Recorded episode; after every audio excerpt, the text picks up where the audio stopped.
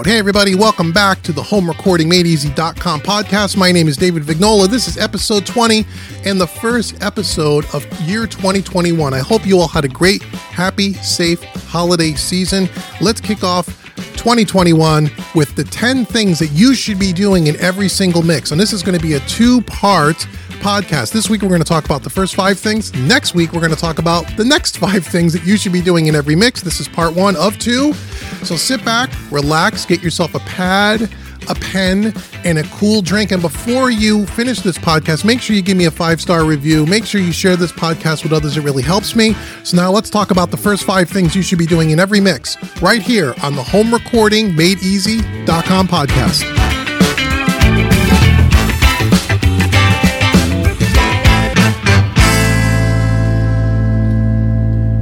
Okay, welcome everyone. Welcome to episode 20. This is what I'm kind of coining as season two. Season one had 19 episodes in it last year in year 2020. We are in year 2021, so this is season two but this is the 20th episode. So you can consider this either season two, episode one, or this is episode 20, however you want to look at it. But I want to thank you all for listening and coming back. I hope after all the craziness going on in year 2020 that we have a better year 2021 and that you and your family and your loved ones are safe and healthy and you had at least as good of a holiday season as humanly possible.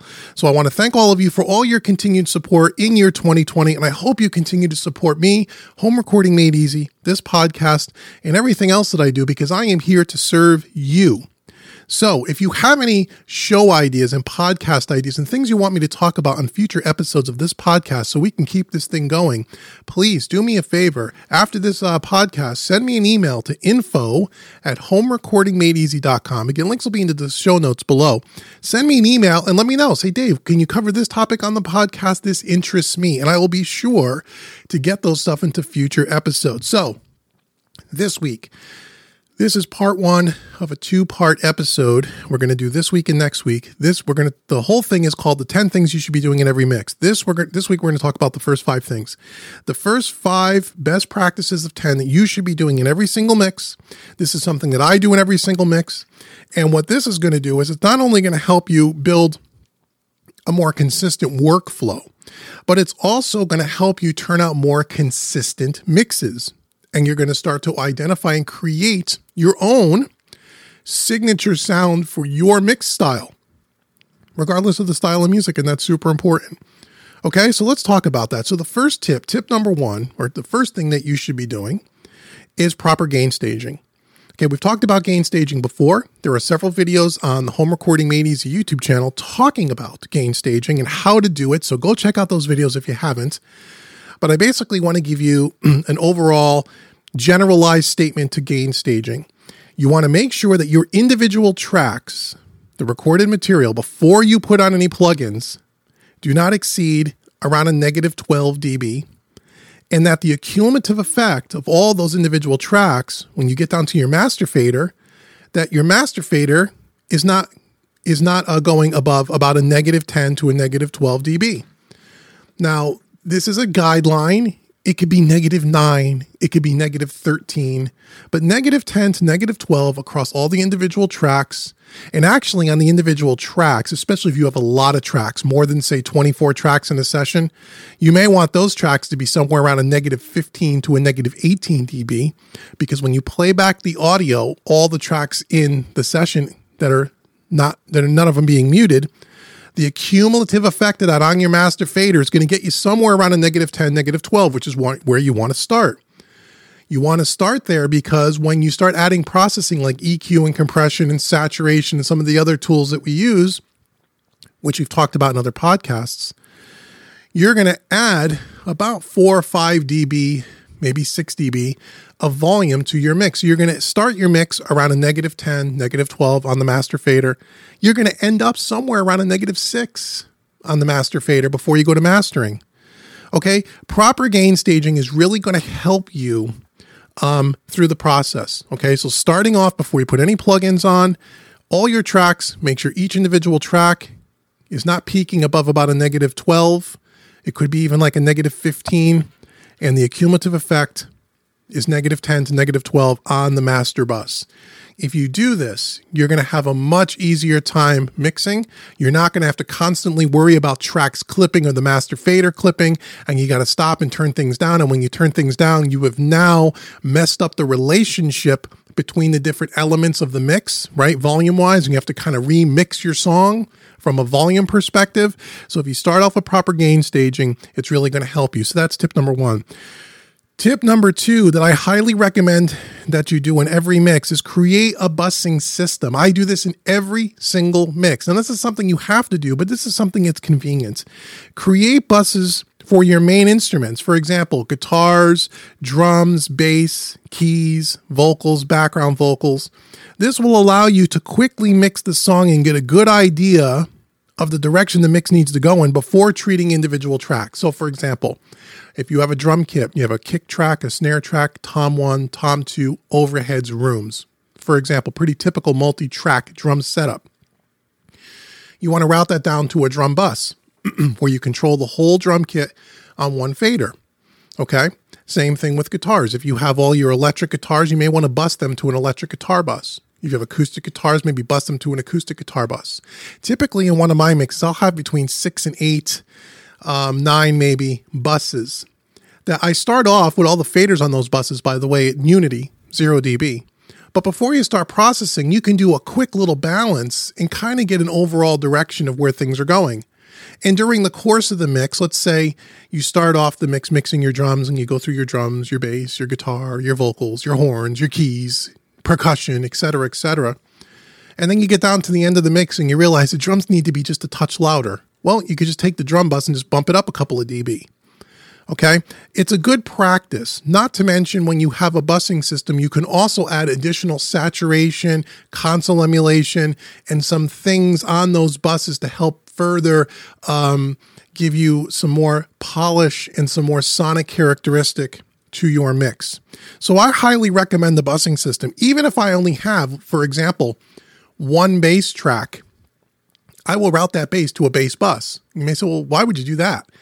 Because I like to keep things consistent. Again, I can treat the bass and I can treat the bass bus a little separately. You don't have to do it that way. But if I'm starting off with one bass guitar and I'm routing it to a bass bus, and I get part of the way through the mix, I may think, well, you know, maybe I want to duplicate that bass track. And on that second bass track, I want to add some distortion to give it a little bit of grit to the bass guitar. Well, now I'll take both of those bass tracks and route it to the bass bus. See what I mean? So either I would highly recommend you create a busing system. To me, it's worked wonders for my workflow, and I, I would encourage you to at least give it a try. Okay? So that's uh, tip number two. Tip number three is use high pass filters properly. And again, a general statement is use high pass filters on all your tracks to clean up the low end. Pardon me while I take a sip of water. you notice how I said all your tracks. High pass filter, or some people call it a low cut filter, however you want to call it. Okay? Yes, that even means on kick drums and bass guitars, even though that's where the low end resides. You still want to do a high pass filter or a low cut filter, somewhere around the 20 hertz range, maybe on a kick drum, maybe 40 hertz, 50 hertz, 60 hertz on a bass guitar, right? If you're going to boost a kick drum, maybe 50, 60 hertz to give it a little bit of thump, you probably want to cut the bass guitar at those frequencies. Again, every track's a little different, but those are general guidelines. And on everything else, especially snare drums, guitars, vocals, horns, keyboards, high pass filters, low cut filters, same thing.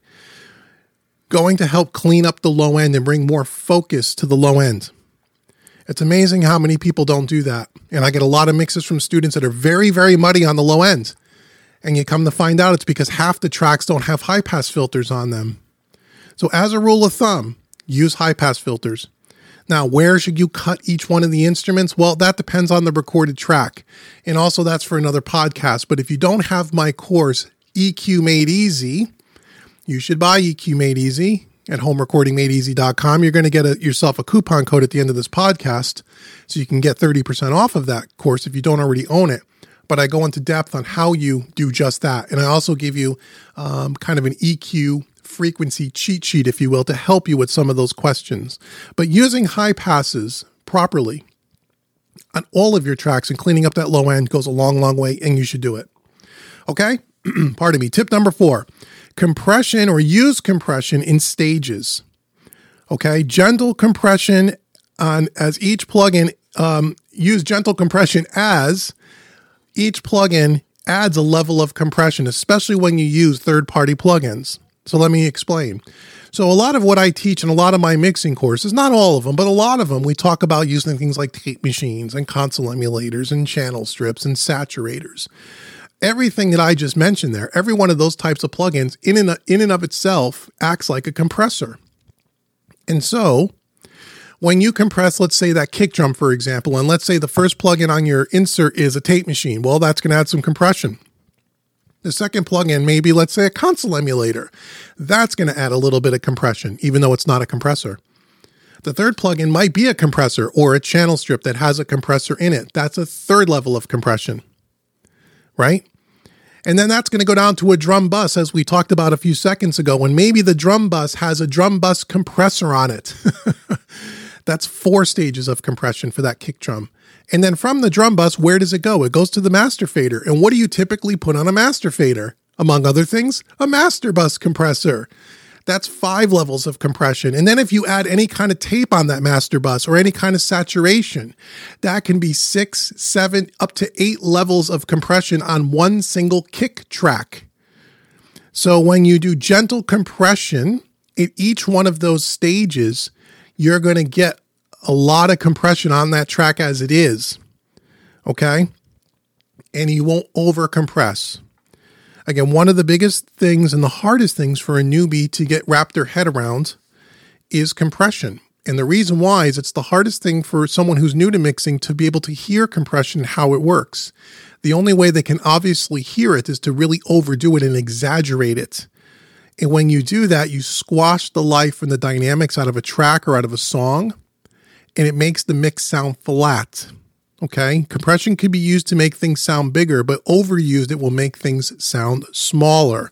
So when I teach compression, I teach it in using it in stages with gentle amounts of compression. Now, yes, there is a time where you over compress things, things like parallel compression, which we'll talk about in another episode. Okay.